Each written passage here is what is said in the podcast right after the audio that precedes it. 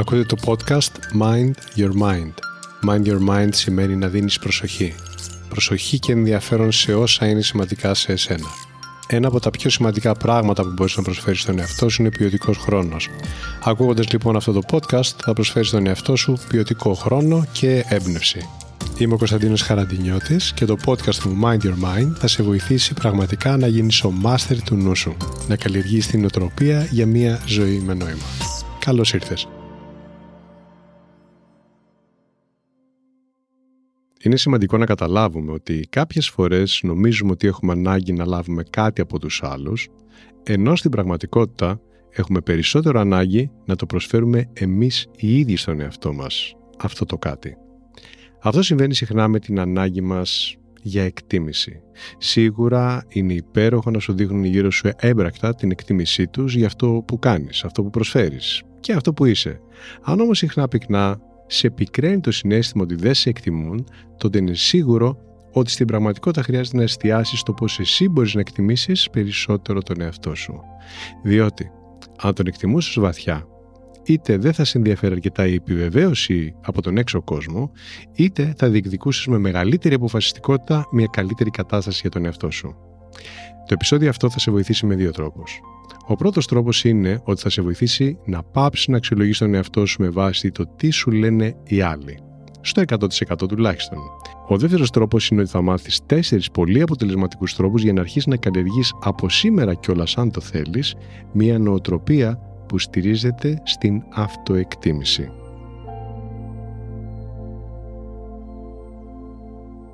Αφορμή για αυτό το επεισόδιο αποτελεί ένα βιβλίο που συγκαταλέγεται στα βιβλία προσωπικής ανάπτυξης, βελτίωσης που έχω επιλέξει για να σας προτείνω. Και αναφέρομαι στο βιβλίο «Απόλαυση της ζωής χωρίς ενοχές» της συγγραφέως Rut Nieves και κυκλοφορεί στη χώρα μας από τις εκδόσεις Πεδίο. Η χαμηλή αυτοεκτίμηση έχει άμεση σχέση με την εκδήλωση ενοχικής συμπεριφοράς, σε ένα βαθμό και σε κάποιο βάθος. Κάποιες φορές, όταν δεν μας συμπεριφέρονται με τον τρόπο που επιθυμούμε να μας συμπεριφερθούν, αισθανόμαστε ότι φταίμε εμείς γι' αυτό. Συμβαίνει. Ακόμα και αν δεν το εκφράζουμε φωναχτά, υποσυνείδητα σκεφτόμαστε κάπως έτσι. Δεν μου έδειξε ότι με εκτιμάει με τον τρόπο που εγώ θέλω να μου δείξει. Άρα, μάλλον δεν ήταν αρκετά καλό αυτό που έκανα. Δεν είμαι αρκετός ή αρκετή.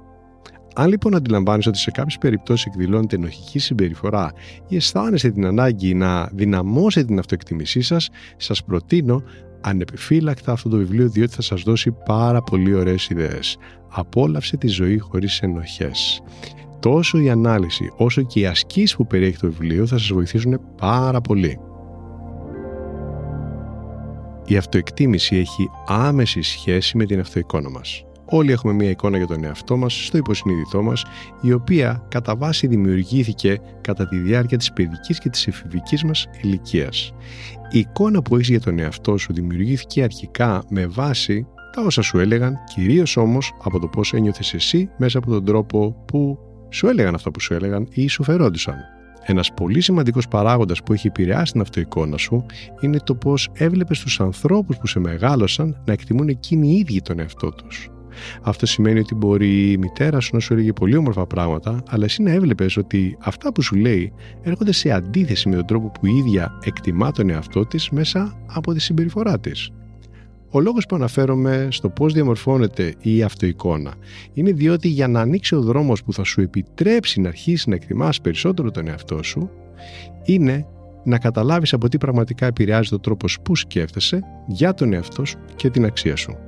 Σου προτείνω λοιπόν, αφού τελειώσει την ακρόαση του επεισοδίου, να καθίσεις και να στοχαστείς με ποιο τρόπο το περιβάλλον της παιδικής σου ηλικίας έχει καθορίσει την αυτοεικόνα σου. Και προφανώς δεν μιλάμε σε μια αναδρομή ψυχοθεραπευτικού ενδιαφέροντος. Σκέψου κάτι απλό.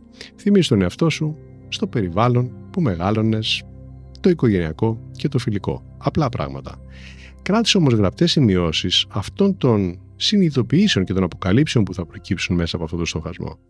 Στη συνέχεια, στοχάσου πώς λειτουργείς τώρα, αυτή την περίοδο της ζωής σου συγκεκριμένα, και απάντησε και πάλι γραπτός στα εξής. Από ποιον περιμένω επένους, αναγνώριση. Τι είναι αυτό που θέλω πολύ να ακούω από τους άλλους. Τι είναι αυτό που φοβάμαι ή ντρέπομαι να ανακαλύψουν οι άλλοι για εμένα. Σε ποιες περιπτώσεις νιώθω ότι δεν είμαι αρκετά καλή ή καλός. Οι απαντήσεις σου αυτές στις ερωτήσεις. Είναι τα κλειδιά με τα οποία θα ξεκλειδώσεις την πόρτα της συνειδητοποίησης ότι τίποτα από όσα έχεις ζήσει δεν μπορεί να μειώσει την αξία σου. Είναι παρελθόν. Μέσα από αυτή τη διαδικασία στοχασμού θα φέρεις στο φως τις σκέψεις που υπάρχουν πίσω από τη χαμηλή αυτοεκτίμηση και την ανάγκη προφανώς για επιβεβαίωση της αξίας σου. Από τη στιγμή πλέον που θα αναγνωρίζεις αυτές τις σκέψεις, θα μπορείς και να τις αποδομείς. Σαν παράδειγμα, αν στην ερώτηση «Τι είναι αυτό που θέλουν να μου πουν οι άλλοι» απάντησες «Θέλω να μου πουν ότι έχω ταλέντο και είναι σημαντική η συνεισφορά μου στο τάδε πράγμα». Την επόμενη φορά που θα κάνεις αυτή τη σκέψη, θα μπορέσεις να την αναγνωρίσεις και να υπενθυμίσεις τον εαυτό σου ότι δεν έχει καμία σημασία αν άκουσες ή αν δεν άκουσες αυτά τα λόγια. Αυτά τα λόγια ή όποια άλλα λόγια δεν μπορούν να αλλάξουν το πόσο ταλέντο διαθέτεις ή το πόσο σημαντικό είναι αυτό που προσφέρεις. Υπάρχουν άλλοι, πολύ πιο αντικειμενικοί παράγοντες, οι οποίοι μαρτυρούν την αξία της δουλειάς που κάνεις. Υπάρχουν επίσης αντικειμενικοί παράγοντες που μπορούν να σου δώσουν ένα πολύτιμο feedback, ανατροφοδότηση, που θα σε βοηθήσει να βελτιωθείς και να εξελιχθείς. Σε τέτοιου είδους παράγοντες αξίζει να εστιάσεις. Θα σου παρουσιάσω τώρα 4 τρόπους που αποτελούν στην ουσία 4 πολύ ισχυρές πρακτικές μέσω των οποίων μπορείς να καλλιεργήσεις μια νοοτροπία που προάγει τη δυνατή αυτοεκτίμηση. Πρώτος τρόπος. Δηλώσεις αυτοεκτίμησης. Αν παρακολουθείς τις δημοσιεύσεις μου στο Instagram και στο Facebook, τότε γνωρίζεις πως κάθε Παρασκευή δημοσιεύω τη δήλωση της ημέρας και προσκαλώ όποιον θέλει να κάνει πρακτική σε αυτήν ώστε να πετύχει κάποιο θετικό αποτέλεσμα. Η πρακτική των δηλώσεων βασίζεται στην αρχαία και πανίσχυρη πρακτική των μάντρας.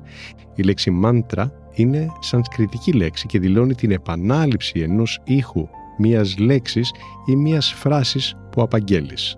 Η επανάληψη της κατάλληλης φράσης ασκεί ευεργετική επίδραση στο νευρικό μας σύστημα μέσω της δόνησης που προκαλεί ο ήχος που εκφέρουμε καθώς και μέσω του νοήματος της φράσης. Πίσω από τον τρόπο που λειτουργούν τα μάντρα υπάρχει μια ολόκληρη τεχνολογία που δουλεύει εδώ και χιλιάδες χρόνια. Για να το εξηγήσω κάπως πιο απλοποιημένα, η πρακτική αυτή στηρίζεται στο γεγονός πως το μυαλό σου πιστεύει αυτά που του λες ή επαναλαμβάνεις περισσότερο. Ένας άνθρωπος που λέει συχνά «δεν αξίζω» είναι δύσκολο να έχει πείσει τον εαυτό του και στις δυνάμεις του. Ένας άνθρωπος που λέει συχνά «υπάρχει λύση και θα τη βρω», είναι πιο εύκολο να ξεπεράσει προκλήσεις. Δεν είναι σίγουρο, αλλά θα προκύψει ως κάτι πιο εύκολο αν λες το κατάλληλο πράγμα. Οι λέξεις γεννούν τις σκέψεις, οι σκέψεις γεννούν τα συναισθήματα και τα συναισθήματα γεννούν τις συμπεριφορές μας. Αυτός είναι ο κύκλος. Επομένως, ο τρόπος που βιώνουμε την καθημερινότητά μας έχει άμεση σχέση με το τι λέμε στο μυαλό μας. Η νοοτροπία μας επίσης είναι αποτέλεσμα του τρόπου που μιλάμε στο μυαλό μας. Μέσα λοιπόν από την πρακτική δηλώσεων μπορείς να κατευθύνεις το μυαλό σου προς μια κατεύθυνση που σε ωφελεί. Σαν παράδειγμα, μπορεί να διαλύσεις την αυτοαμφισβήτηση και να δυναμώσεις την πίστη προς τον εαυτό σου. Σου προτείνω λοιπόν κάθε πρωί, πριν ξεκινήσεις με το πρόγραμμα της ημέρας σου, να στέκεσαι μπροστά σε έναν καθρέφτη και να λες στον εαυτό σου αυτήν την θετική δήλωση. Θυμάμαι τις ικανότητές μου, θυμάμαι τι αξίζω, εκτιμώ το ποιος είμαι και αναγνωρίζω πως μπορώ να καταφέρω πολλά. Το επαναλαμβάνω. Θυμάμαι τις ικανότητές μου, θυμάμαι τι αξίζω, εκτιμώ το ποιος είμαι και αναγνωρίζω ότι μπορώ να καταφέρω πολλά.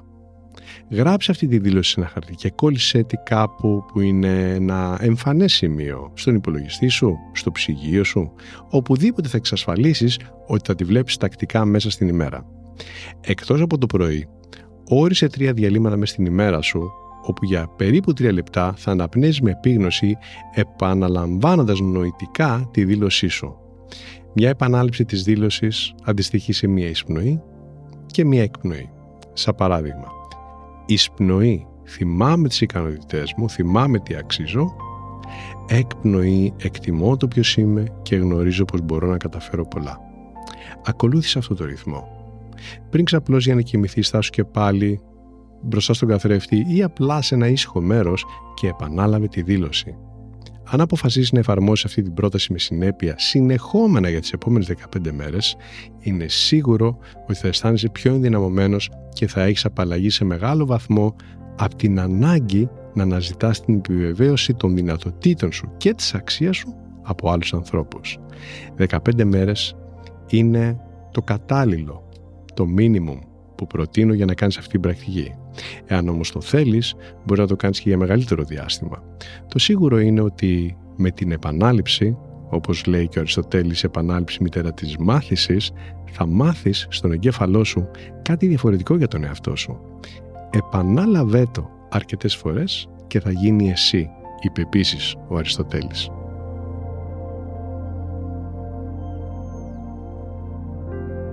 Δεύτερος τρόπος. Αξιολόγησε τη χρησιμότητα της πληροφορίας. Παρατήρησε ποιον ανθρώπων συγκεκριμένα η συμπεριφορά ή τα σχόλια επηρεάζουν την αυτοεκτίμησή σου.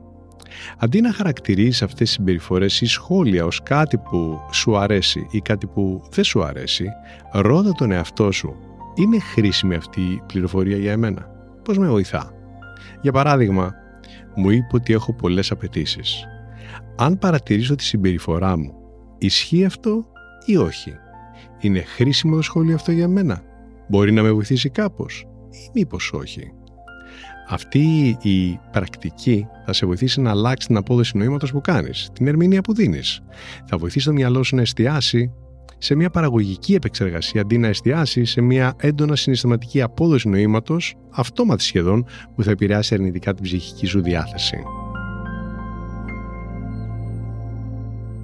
Τρίτος τρόπος. Κάνε αναδρομή σε κάθε σου επιτυχία. Ένας από τους πιο άμεσους τρόπους για να αναγνωρίσεις την αξία σου είναι να θυμηθείς τις ικανότητες και τις επιτυχίες σου. Γράψε μια λίστα με τα προτερήματα και τα επιτεύγματά σου, με τις ιδιότητες που κατέχεις και τα ταλέντα σου. Κατάγραψε τόσο τις μεγάλες επιτυχίες της ζωής σου, όσο και τις μικρές καθημερινές. Φέρε στο μυαλό σου τι θετικό εκδηλώνεις στην καθημερινότητά σου. Είσαι οργανωμένος? Έχεις χιούμορ? Είσαι υποστηρικτικός προς τους άλλους? Διάβαζε τη λίστα σου συχνά, ακόμα και καθημερινά. Τις περιόδους που έχεις την ανάγκη κυρίως να τονώσεις την αυτοεκτίμησή σου. Χρησιμοποίησε αυτή τη λίστα επίσης στις στιγμές που κάποιο συμβάν έχει προκαλέσει πλήγμα στην αυτοεκτίμησή σου. Όταν συμβεί κάτι τέτοιο, πάρε τη λίστα σου και διάβασε αργά και με προσοχή. Τώρα, εύλογα κάποιος θα μπορούσε να πει: όταν είμαι ταραγμένος, θα θυμηθώ αυτό. Και εγώ θα απαντήσω: και αν το θυμόσουνα και ενσωματώσεις αυτό που λέω σαν λειτουργία για τον εαυτό σου, θα είσαι ή δεν θα είσαι καλύτερα? Σίγουρα θέλει δουλειά το να είμαστε καλά, και αυτή είναι μια απλή δουλειά. Τέταρτο. Γιόρτασε, συσσαγωγικά, τον εαυτό σου. Όσο περισσότερο δείχνεις τον εαυτό σου ότι τον εκτιμάς, τόσο μεγαλύτερη και ακλόνητη αυτοεκτίμηση θα βιώνεις μέσα σου. Όσο περίεργο και αν ακούγεται, είναι γεγονός πως πολλοί άνθρωποι δεν δείχνουν στον εαυτό τους τον ίδιο ότι τον εκτιμούν. Εσύ κάνεις κάτι τέτοιο? Αν ναι, ξεκίνα από το εξής απλό. Ξεκίνα να λες: μπράβο μου. Μπράβο μου για ό,τι καλό έχω κάνει. Επέλεξες υγιεινό φαγητό αντί για junk food κάποια δεδομένη στιγμή? Πες: μπράβο μου. Κατάφερες να εκφράσεις με υγιή τρόπο τον θυμό σου? Πες: μπράβο μου. Κατάφερες να αναγνωρίσεις κάποιο λάθος σου? Πες: μπράβο που το αναγνώρισα. Το κατάφερα. Κατάφερα να είμαι καλύτερος. Εκτός από αυτή την αναγνώριση, σε εισαγωγικά πάλι, γιόρτασε τον εαυτό σου επιβραβεύοντάς τον. Σαν παράδειγμα, αν κουράστηκες να φέρεις εις πέρας μια σημαντική εργασία, πρόσφερε στον εαυτό σου κάποια ανταμοιβή. Κάποιο είδους περιποίηση, ένα μασάζ, ένα γεύμα ίσως. Κάτι που θα το ευχαριστηθείς βαθιά και θα το λάβεις ως δώρο εκτίμησης. Όταν αρχίσεις να συμπεριφέρεσαι με προφανή εκτίμηση στον εαυτό σου, η εκτίμηση που θα λαμβάνεις και από τους άλλους, ναι μεν θα είναι καλοδεχούμενη και ευχάριστη, όχι όμως παράγοντας από το οποίο θα εξαρτάται τη διάθεσή σου. Γιατί? Γιατί πρώτα την έχεις φτιάξει μόνος σου.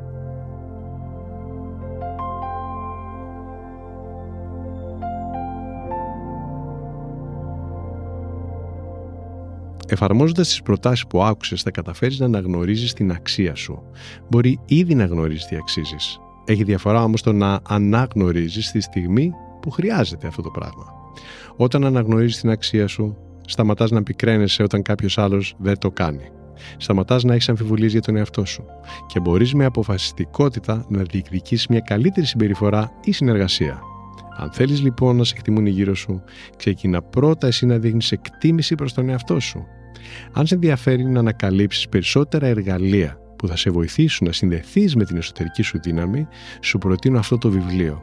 Απόλαυσε τη ζωή χωρίς ενοχές της συγγραφέως Rut Nieves από τις εκδόσεις Πεδίο. Είναι ένα βιβλίο καταπληκτικό. Στην περιγραφή του podcast θα βρεις link για να δεις πού μπορεί να το βρεις. Μέχρι το επόμενο podcast, να είσαι καλά και να φροντίζεις τον εαυτό σου. Αυτό λοιπόν ήταν το Mind Your Mind. Η καλύτερη ώρα να με ακούτε είναι όταν θέλετε έμπνευση και ηρεμία. Κάντε follow για να λάβετε ειδοποίηση για το επόμενο επεισόδιο. Θα το βρείτε παντού. Spotify, Apple, Google, αλλά και όπου αλλού εσείς το ακούτε. Μέχρι το επόμενο επεισόδιο, πρόσεξε πώς σκέφτεται το μυαλό σου. Μπορεί να σε πάει όπου το ζητήσεις.